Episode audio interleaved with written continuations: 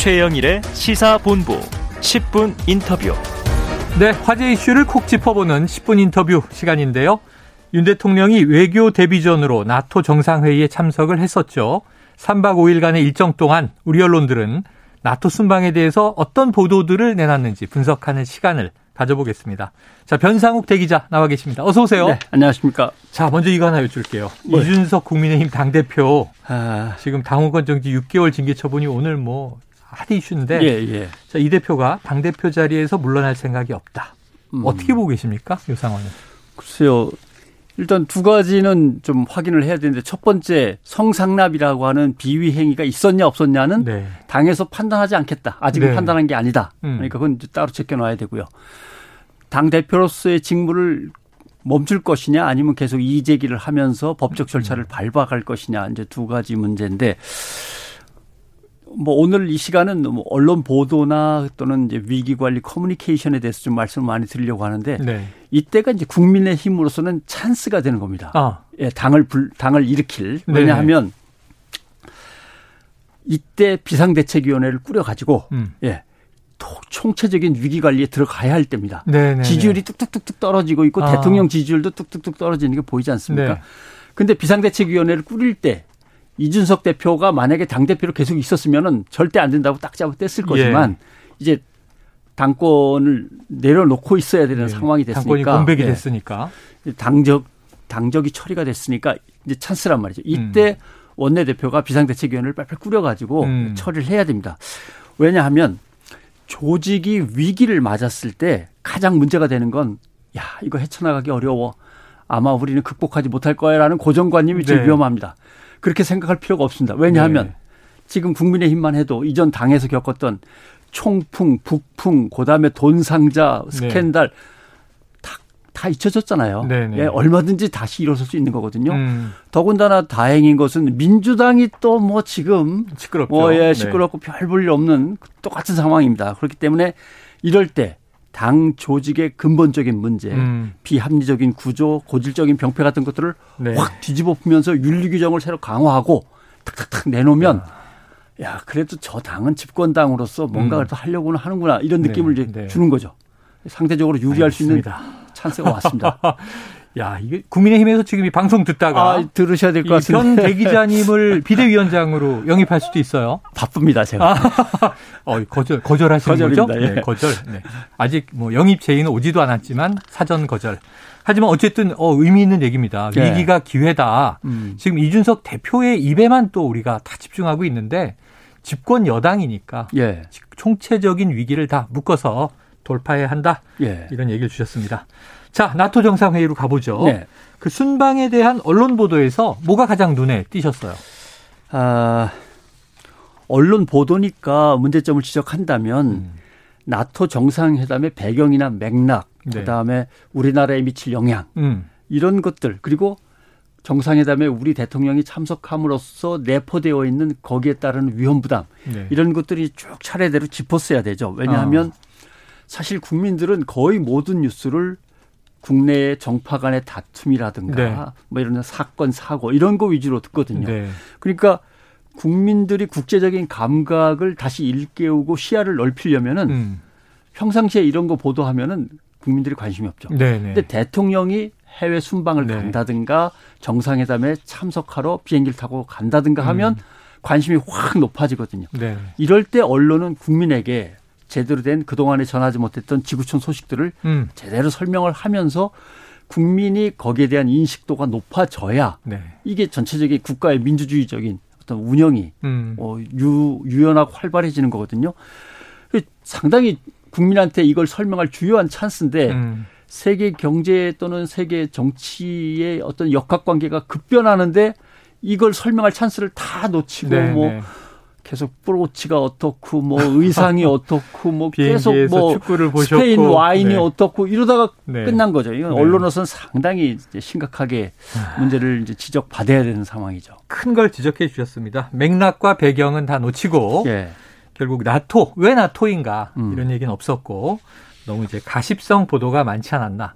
자, 외교 행사나 순방의 의미를 짚는 기사 대신에 좀 논쟁적인 이슈에 관심이 또 많이 간 것 아닌가 싶어요. 음, 사실은 이건 시작부터가 논쟁점입니다. 왜냐하면 음. 어, 대통령은 그걸 알았던 것 같아요. 윤석열 대통령은 네. 엉겁결에 그 얘기를 꺼냈지만 어. 이해는 분명히 한 것 같습니다. 어. 왜냐하면 비행기 안에서 기자들을 만나서 뭐라고 했냐면 네. 제가 그대로 읽겠습니다. 네. 얼굴이나 익히고 음. 간단한 현안들이나 좀 서로 확인하고 음. 다음에 다시 또 보자. 뭐 그런 정도 아니겠나 싶다. 네네네. 예. 만나봐야지 뭐. 어.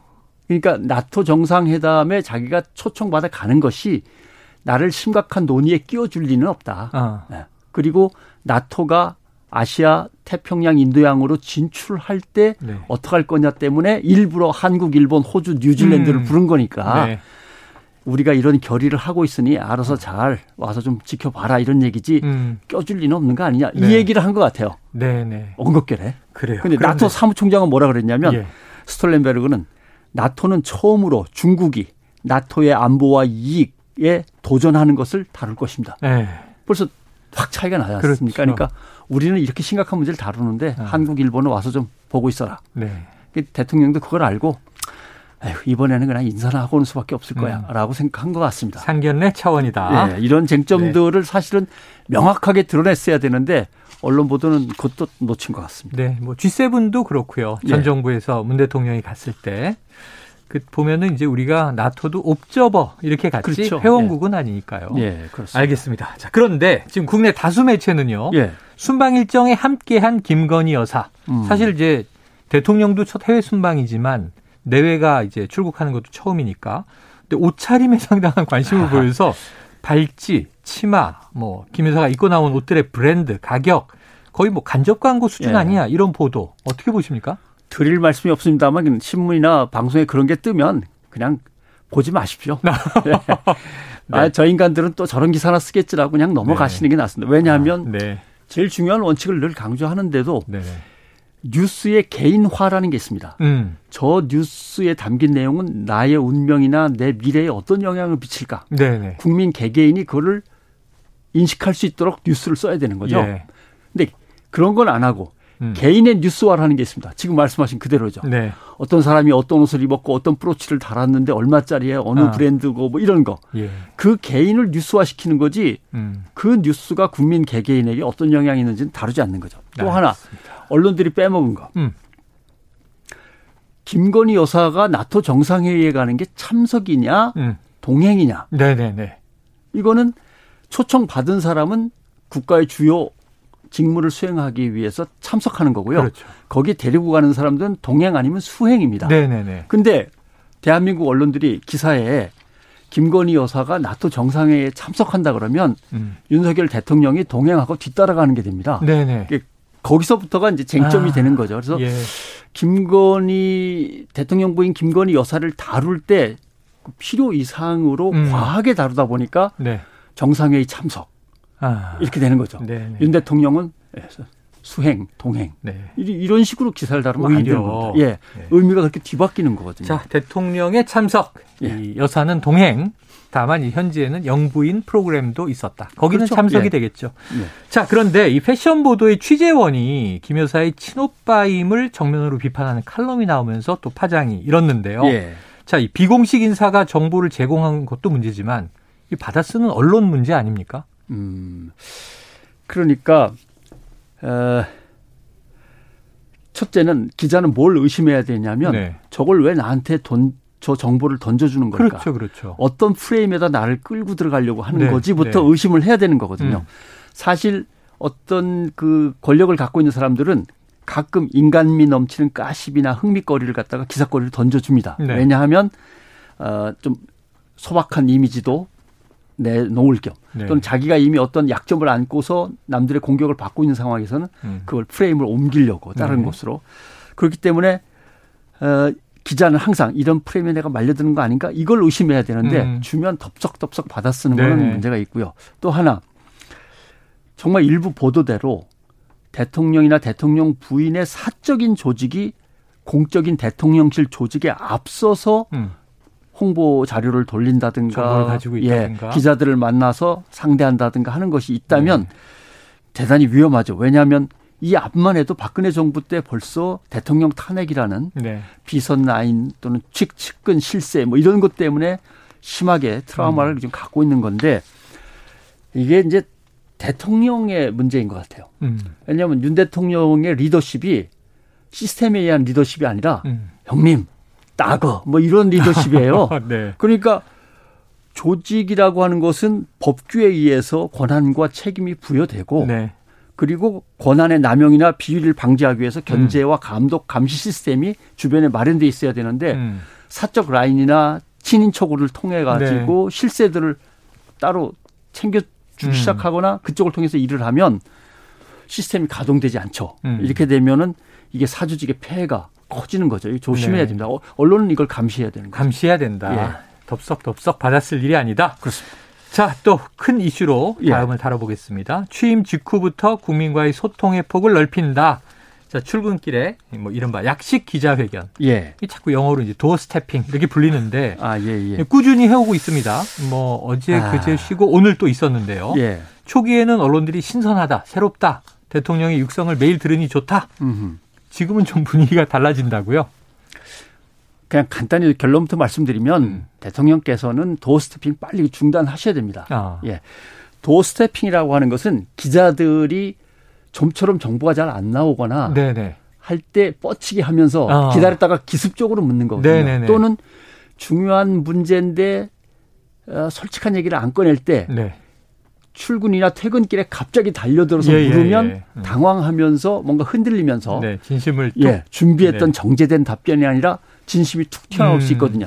그런 걸 노리는 입장에서 부정적인 이미지가 강한 음. 방법입니다. 그래서 네. 어그 도스태핑을 번역할 때 뭐라고 하냐면은 무례함이나 언짢은 의미의 인터뷰라는 의미가 담겨 있습니다. 네네네. 근데 이제 이걸 어떻게 단어를 거꾸로 해석해서 네. 대통령의 소탈하고 네. 언론과 네. 수시로 음. 격이 없이 만나는 장면을 연출. 이걸로 이제 바꿔가지고 수시로 얘기를 하는데 도스태핑 같은 경우는 오바마라든가 네. 김대중이라든가 네. 현안에 대해서 너무 빠삭하게 잘 알고 기자들이 음. 아무리 요리조리 흔들어도 넘어가지 않을 만한 예. 정도의 어떤 현안 파악이 돼 있는 사람들한테 가능한 거지. 음. 윤석열 대통령은 아직 그렇게까지 현안들이나 국정에 대해서 원활하게 네 파악하면서 굴리는 것이 아니어서 좀 위험합니다. 예. 예. 그래서 이른바 이제 혼선이 조금 있기도 했죠. 그렇죠. 발표된 그렇죠. 자료에 대해서 예. 아직 공식 발표 아니다. 함은 대통령실에서 그냥 깜짝 놀라서 또 네. 부랴부랴 나서서 수습하려고 바쁘잖아요. 네. 네. 자, 지금 지지율이 하락세예요. 여러 네. 가지 원인이 있겠지만 당정은 이 홍보 부족이 원인이다. 이렇게 음. 생각하는 것 같은데 자, 대 기자님은 원인을 무엇으로 보십니까?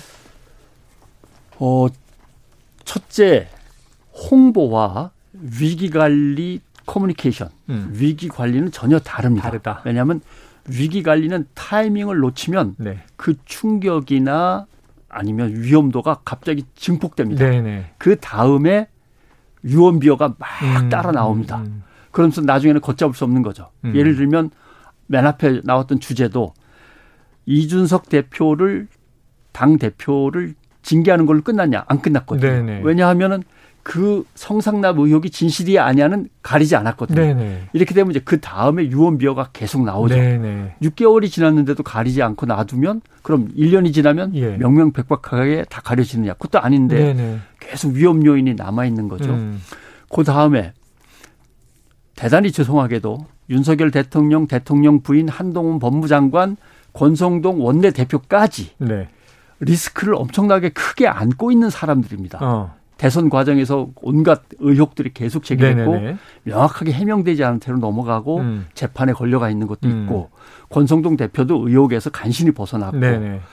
그런 상황에서 위기 관리에 들어가려면 이 사람들이 뒤로 좀 물러나서 아. 노출 기회를 줄여야 됩니다. 네네네. 조금만 잘못해도 문제가 되잖아요. 예를 들면 네네. 스페인 와인 맛있던데 네. 많이들 마셨어라고 네. 기자한테 질문했을 때 음. 윤석열 대통령이 술과 관련해서 리스크가 본래 없는 양반이라면 음. 대통령이 기자들한테 정겹게 다가간 게 되는데 네, 네. 윤석열 대통령이 술 때문에 늘 문제가 생겼던 네, 사람이라면 스페인 와인 꺼내자마자 그 아. 말을 가지고 또 문제가 벌어진 예, 거죠. 그러니까 예. 이게 홍보와 위기 관리를 착각하면 음. 국지적 그러니까 부분적으로 끝날 일이 거국적으로 번져버리는 네. 큰 이슈가 돼버리는 이런 위험이 항상 있기 때문에 지금 상황에서는 위기 관리가 맞습니다. 아, 위기 지지율이 저 정도로 같이 떨어지고 네네. 있는 것은 위기 관리가 맞습니다. 네, 문제를 안고 있는 인물들은 좀 이 뒷선으로 물러나 있어야 하는데 네. 얘기를 하셨는데 그러니까 김건희 여사 같은 경우도 네. 제2 부속실이 없으면 네. 정해진 음. 여사 담당 대변인이 있어야 네, 되는데 네. 전혀 없죠. 좀 청와대 대변인 이름 아십니까? 아유 기억 안 납니다. 저도 찾아보고 조금 확인했는데 조선일보 기자 출신. 예, 그렇습니다. 그러니까 대변인이 어디 간지 없잖아요. 음, 대변인 여사와 이야기... 대통령이 직접 하지. 직접 한다. 예. 네, 지금 얘기하신 인물들이 매일 지금 기사에 등장하는 주요 인물들입니다. 자, 대 기자님, 지금 가장 심각한 게 예. 윤석열 대통령의 어 이게 도대체 왜 문제지? 뭐가 문제야? 이렇게 생각하는 인식이 문제다. 이렇게 지적하셨어요. 예. 이걸 좀 설명해 주세요. 음. 제가 속내를 정확하게는 읽지 못하겠습니다만 네. 윤석열 대통령은 엄청나게 큰 고비를 넘겼어요. 네. 0.7%포인트 차이로 간신히. 음, 음. 그 자기는 대권을 갖다 찾아온 걸로 이미 엄청난 일을 했고 네, 네. 약간 심리적인 공백기에 있는 것 같아요. 네. 왜냐하면 대통령을 또 한 번 할 건 아니잖아요. 음. 어차피 한 번 하고 끝난단 말이죠. 예. 그러니까 나는 이 정도면 사실은 할 만큼은 일단 해놨고 어. 하면서 그 다음 거에 공백 상태가 있는데 국민의힘은 안 그렇거든요. 네. 2년 뒤에 총선이 지금 기다리고 있는데 그렇죠. 사실은 여소야대 형국이란 말이죠. 그렇죠. 그러니까 엄청나게 불리한 형국에서 음. 다음 총선을 준비해야 되는데 음. 대통령이 자꾸 엇박자를 내거나 네. 또는 권성동 대변인이 그걸 거둔다고 나섰는데 뭐 문재인 대통령 BTS도 맨날 들고 다녔는데 뭐라든가 해갖고 아, 그렇잖아도 깜짝 놀랐습니다. 국민의힘에 대해서 네. 좋지 않은 감정을 갖고 있는 아미들을 또 건드리거나 네, 네. 이런 문제들이 계속 양쪽에서 동시에 벌어지는 데서는 아, 무엇을 조심해야 되고 얼마나 정제된 메시지를 간결하게 내놔야 되는가에 네. 대해서 위기 관리를 다시 한번 생각해 예. 보실 필요가 있습니다. 야, 시간이 모자라네요. 중요한 얘기를 해주셨는데 지금 청취자분들은 너무 좋아하시네요. 네? 0419님, 변상욱 대기자님, 해안을 가진 명탐정 같아요. 좀 명탐정 같은 이 분위기가 있으세요. 3280님은요, 변상욱 기자님 코너 드디어 생겼군요. 금요일 1시 기억하겠어요. 고정은 아니시고요, 아직. 저희가 최대한 잘 모시도록 하겠습니다. 예. 저희가 아직 지금 고정 확답을 못 받아내고 있습니다. 곧 답을 주시겠죠? 자, 이슈 있을 때마다 자주 이 명쾌한 분석 들어보도록 하겠습니다. 오늘도 변상욱 대기자님이었습니다. 고맙습니다. 고맙습니다.